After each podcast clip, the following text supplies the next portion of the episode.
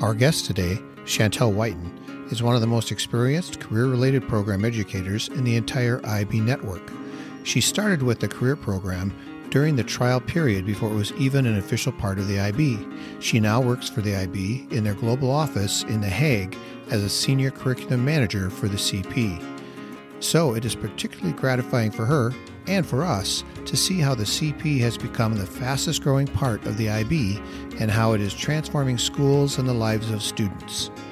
The career related program provides a very customizable form of IB education and looks different in almost every school as local communities bring their own strengths to the program.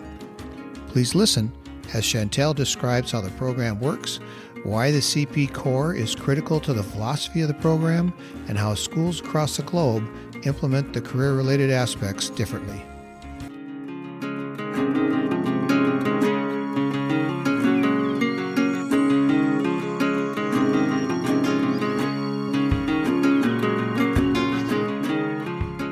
Welcome to IB Matters, a podcast for those who currently teach, lead, attend, or are interested in international baccalaureate IB schools. Uh, hi, this is John Peterson with IB Matters, and I'm here with Chantel Whiten, and she works in The Hague as part of the IB's um, office located there.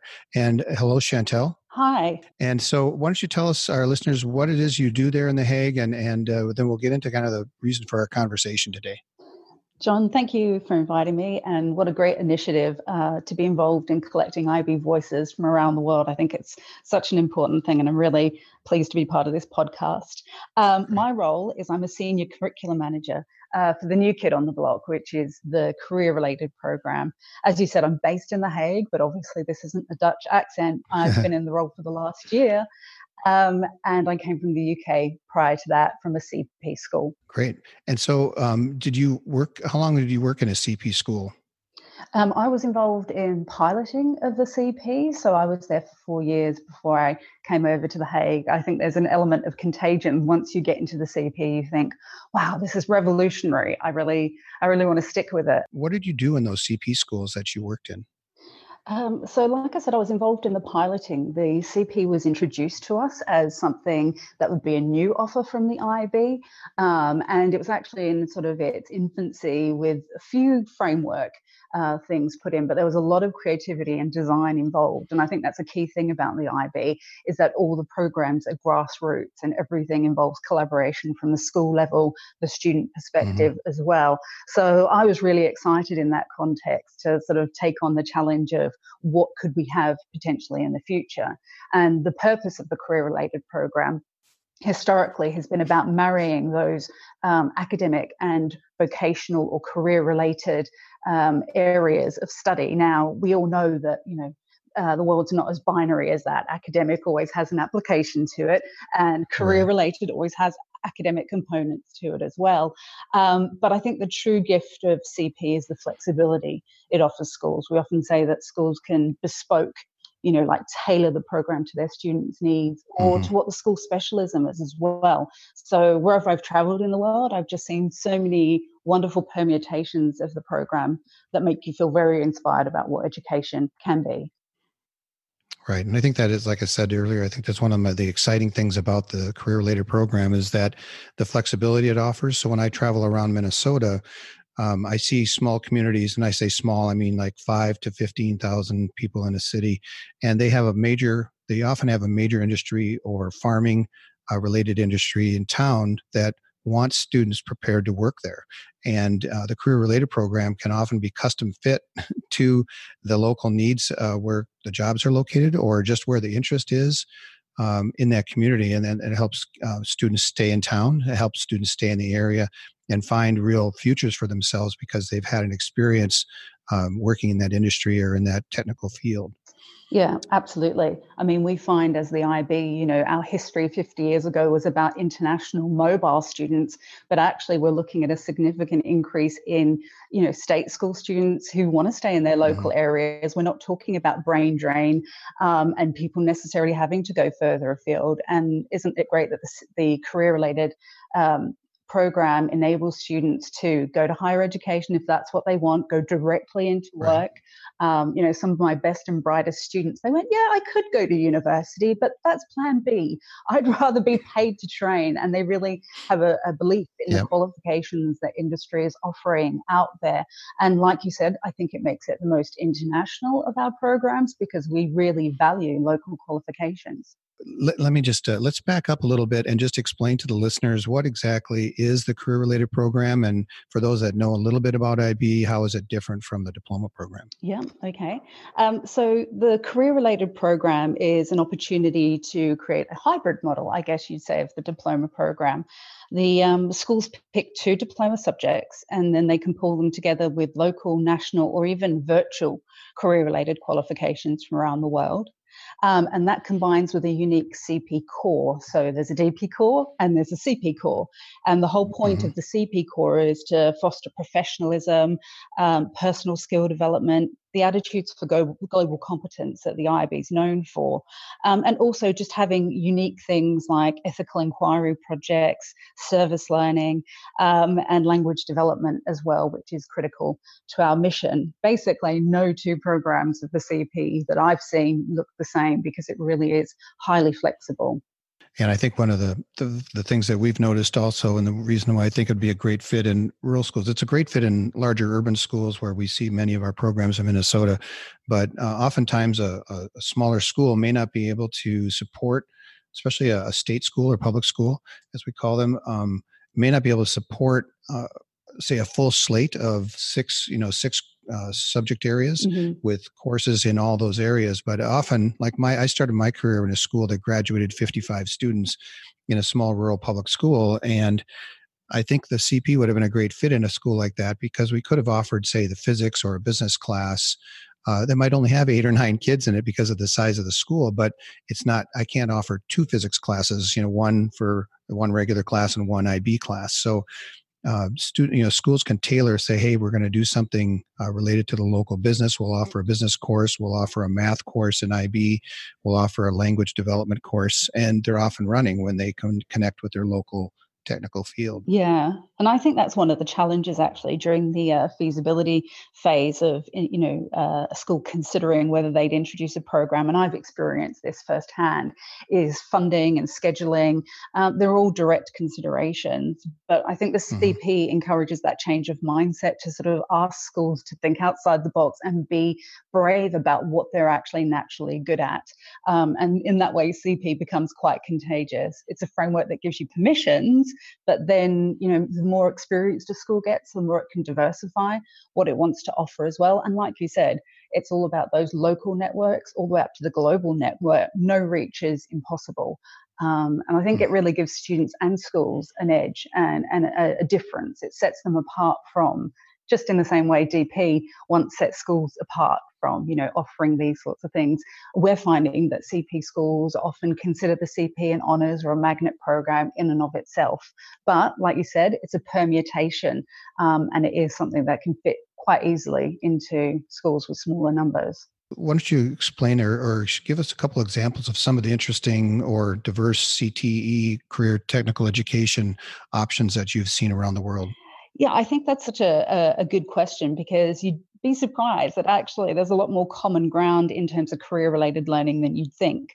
I think the tide's turned recently um, with more government funding going towards career and technical learning. So once it was, you know, the Scandinavian countries who sort of led on that, but um, in the previous decade, we've had European qualification reform, the Perkins funding, obviously in the US, right. uh, the T levels, which are coming into place, technical levels in the UK, and just last week, New Zealand announced that they're reforming their vocational education sector as well. So I think it's reassuring to know that the IB is ahead of the curve because we've been championing championing CTEs for such a long time. Mm-hmm. Um, like you said, I've got the great opportunity in the role that I play to actually visit lots of CP schools and see what students are taking. And from a global perspective, we've got students with engineering courses, you know, who do part of those courses on a university campus, or students who do shadow curation because they're studying arts and they're engaged with world famous galleries um, to have a, ta- have, have a taster of what that career genuinely looks like, not just a textbook version of it. Um, I think if you're as old as me, um, and you're more traditional. I probably am. you're more traditional in your outlook um, or discipline focused. CP is a really new experience of education. Um, and it's so eye opening. I remember going into a school in the States and seeing students doing CPR with automatic defibrillators, but they're getting certificates for that. So mm-hmm. you know that's about the that's what the CP is all about. Asking that really vital question: What should students be learning, and when should they be learning it?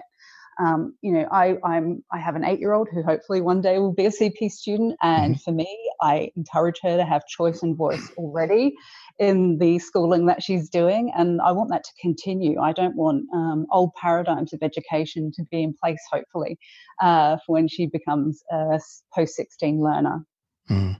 Yeah, the funding that you mentioned earlier in, in the in the in the states side here and in Minnesota in particular, we also have a movement. In fact, and you know, I'm old enough that I'm actually a retired educator, mm-hmm. and so when I um, think back to my high school that I spent 30 years in, towards the end of my career, they were removing all the rooms that had career technical education in them and turning them into other spaces.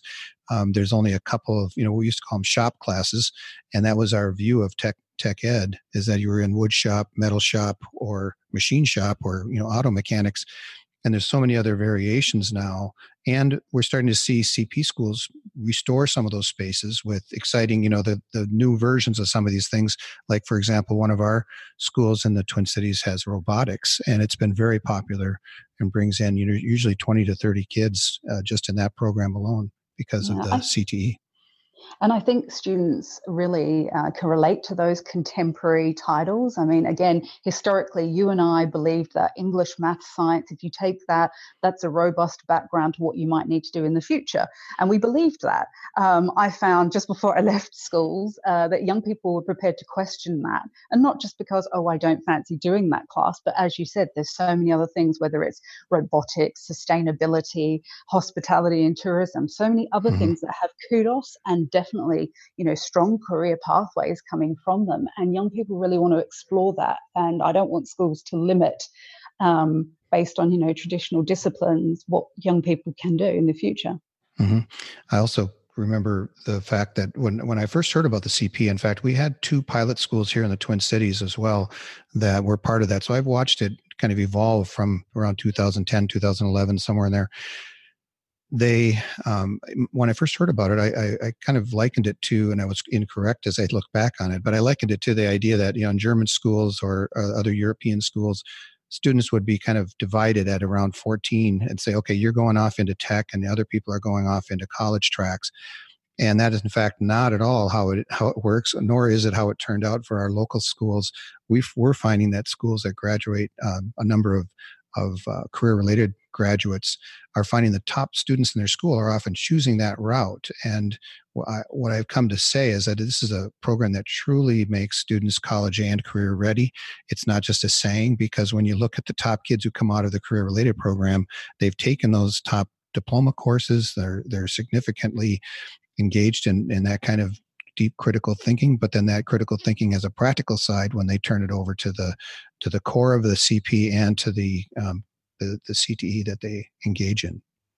Absolutely. And we've got complementary research on the IB front because, of course, you know, we want to know where our students are going to. The success of the program isn't the grades that they leave with, but it's what they go on to do and the sustainable factors. So we have complementary research from early graduates, so a few hundred students, uh, to find out what they were doing following the CP. And actually, the results are, are mind blowing. They have a better than average retention rate at two and four year universities. They're more likely to go on and study masters and doctoral programs as well. And I think that's kind of a surprise um, when people hear the moniker of CTE or CP. Right um, there's there's that there can be a limitation in expectation, but actually uh, the facts prove that the young people are going on with a very clear, determined mindset, and they're probably not like me, who I went to university and changed majors four times because I just didn't know what my strengths were. Sure.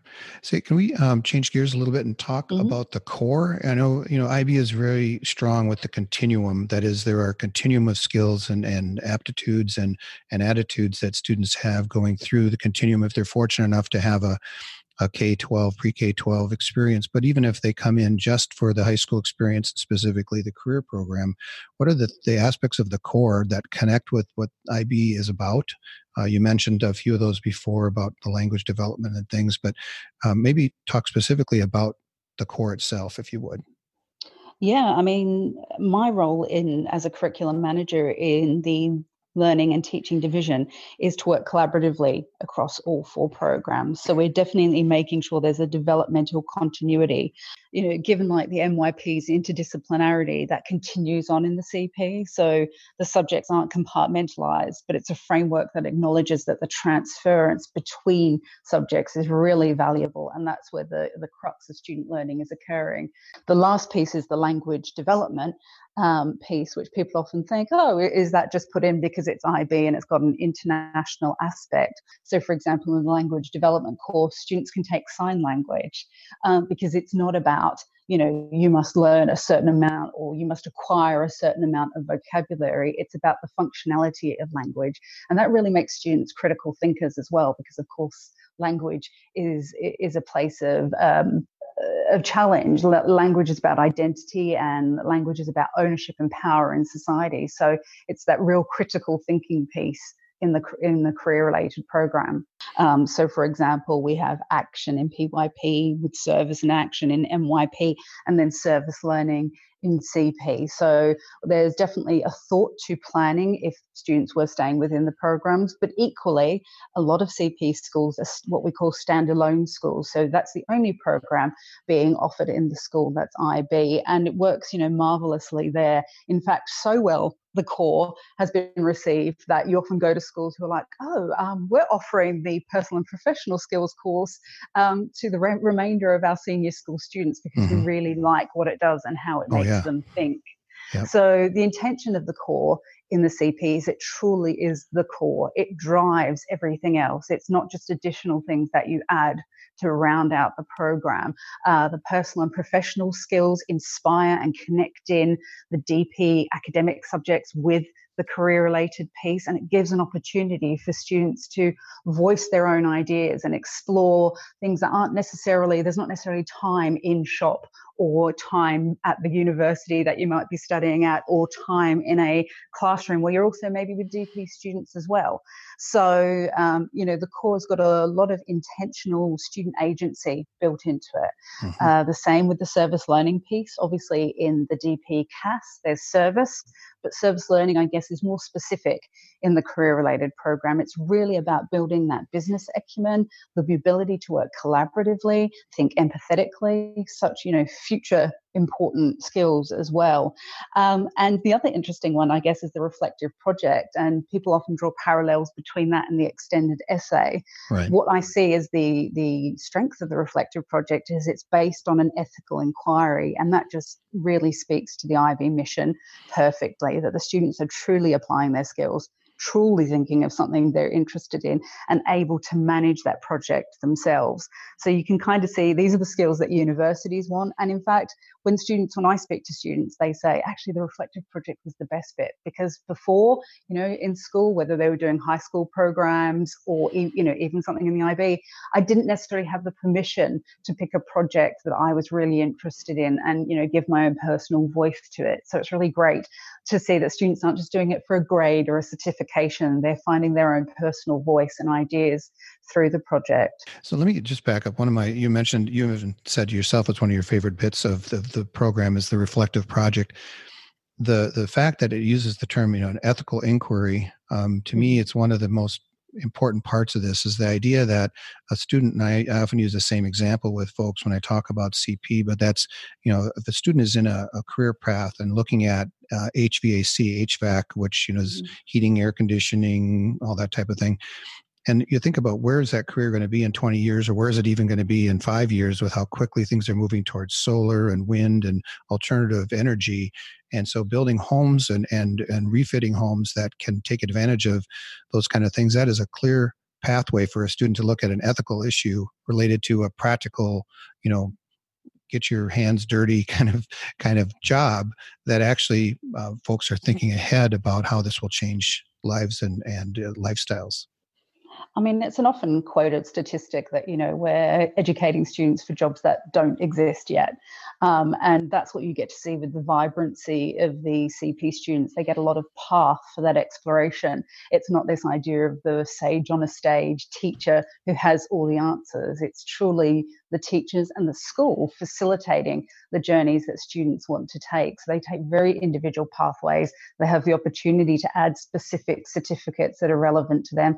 And like you said, go into depth in that reflective project in a way that they can envisage their career developing. So students become really versed with you know they come in thinking oh i'm going to be a sports psychologist. And then that you know that really opens up into actually what areas of psychology am i interested in? Is it something you know to do with neuro, neuro neuropathology? Is it something to do with um, you know physical training and stamina and the you know the psychology of being an athlete or you know can those skills transfer into a completely different industry which still involves coaching as well and i think mm. the reflective project gives them that opportunity to explore who they are and how they react to those ethical issues. And that's why we call it a reflective project. It's the reflexivity where students are actually able to find their personal voice that we mark and we value. Beautiful. Yeah, I think when you think about the fact that statement you said, which we hear often, is that uh, kids are being prepared for jobs which don't exist. Well, the reason they don't exist is because the same kids we're teaching right now are the ones that invent them. So giving Absolutely. them a, giving them a chance to explore their ideas means that we're kind of helping them guide guide them to a uh, like you said, they have permission to think about things that that uh, are interesting to them, which may lead down all kinds of different paths. Yeah, and look, for me, it's all about the students. Whenever I'm researching, so the role of a curriculum manager is, you know, we're pulling together the ideas of um, educators, administrators, thought leaders, and especially students, people who are actually living the CP at the moment. I want to learn at the feet of brilliance. And so schools who can empower students to shine are just my heroes and you know i like to give case studies of that one of my um, best school visits and i think this school will know who i'm name checking mm-hmm. i met two young ladies who were part of a construction pathway and through the space of the cp they were actually able to design and make um, houses that solved a local housing issue um, in the area. And then they went on to by themselves in their second year, not that they needed to, but to challenge the local council to build um, gyms for under resourced areas. And that's just amazing. Why wait mm. to graduate before you change the world? CP right. students don't. yeah, no, they, they take action. They have agency, as you said before absolutely. Are there any other? Is there anything else, uh, Chantel, that you'd like to share? I think when I'm listening to you talk, we may want to have you back to have a conversation about a future case study or example that you come across and if you wanted to we could even have some students on if you ever if you end up coming across a, a, school or a group of students that you'd like to actually have on the air i'd love to hear their voices we have not we've only had a couple of podcasts so far with student voices mm-hmm. and i mm-hmm. think uh, that would add quite a bit to the to the story. And I definitely can do a reach out as well on your behalf for CP schools uh, to add their story because honestly, John, it is beyond inspiring. It's what, you know, I was a classroom educator for 20 years, had no desire, I was a head of sixth form, had no desire to leave the classroom at all. Um, but once you get the CP bug, you're like, actually, this is what the world needs. yeah, and that's what I've heard from more and more people. As I I go to the global conference in in the in the Americas each year, and as from the beginning, from the last probably eight nine years, I've gone always to some CP sessions, and as it became, you know, as it matured into what it is today, uh, folks continue to say what you're saying, which is that it is if not, it might be the nugget that be the undiscovered. It is undiscovered at this point. With uh, what are there a couple hundred programs now across the world? 251. 250. Wow, wow yeah, it's quickly. actually the yeah. fastest growing IB program. Yeah, yeah. So, and we're seeing that in Minnesota. Like I said, we went from two to seven in the last three years, and that's obviously percentage wise is a lot, but it's not very many total programs. So we uh, we hope to see it grow to triple, quadruple that at least. Yeah. So, uh, anything else you want to share, Chantel? Before- yeah, no, that's fine. The only other thing is I listened to that podcast with my colleagues, Jonathan and Phil, mm-hmm. um, and they use the analogy of that they're the people who sow the seeds. Mm-hmm. And the only other thing I was going to say is that, you know, that tree analogy can be continued on, I think, across the IB, because I sort of see ourselves as the people who are cultivating the soil Um, Absolutely. Like I think I think that's a really good analogy to speak of. You know, I'm not in control of all the soil, um, and in right. fact, even in my curriculum role, I'm involved in the professional development, so the fertilization of the soil. Yeah. Um, but but I think it's a really apt analogy that they use to think about our roles and what we contribute to the to the IB world. I thought that was nice. Yeah, well, we really appreciate your work, and your your words are and your experiences um, just demonstrate one more time that this is a grassroots organization with practitioners doing the the key work. It's not a, a top down organization. It's not a group of folks in an ivory tower saying here's the best way to teach. It's people that have been teachers and are currently teachers and currently educators that are helping develop these programs. And you're constantly listening to the practitioners to find out you know what needs to change and to use the experiences of students to essentially develop the program into its next phases absolutely and the privilege is being able to do that on a global scale and you know i think all educators have wanted that once in their life is why can't we just take the best of this and the best of that and combine it together and create this ultimate hybrid um, meta curriculum. So yeah. you know, this is as close as you can get to it. I think. I appreciate that. My the people that have listened to her have heard to me before have heard me say a funnel for best practice, but it continues to be that, and this is just another example of how that happens. Cool. Well, thank you so much, Chantel, for your time, and no I appreciate your being here with us. And uh, we look forward to speaking to you again. I hope so, and thank you. You can learn much more about the career related program and the IB Pre K to 12 Continuum of Education using links in our podcast notes as well as on the IB website at ibo.org. Please find all of our episodes wherever you get your podcasts and click subscribe so you don't miss any future programs. Follow us on Twitter at MattersIB. Also, help us spread the word about IB by liking and sharing the IB Matters links in your own feeds and social networks. In very little time, we have already been heard in over 70 countries, a testament to the global reach of the IB.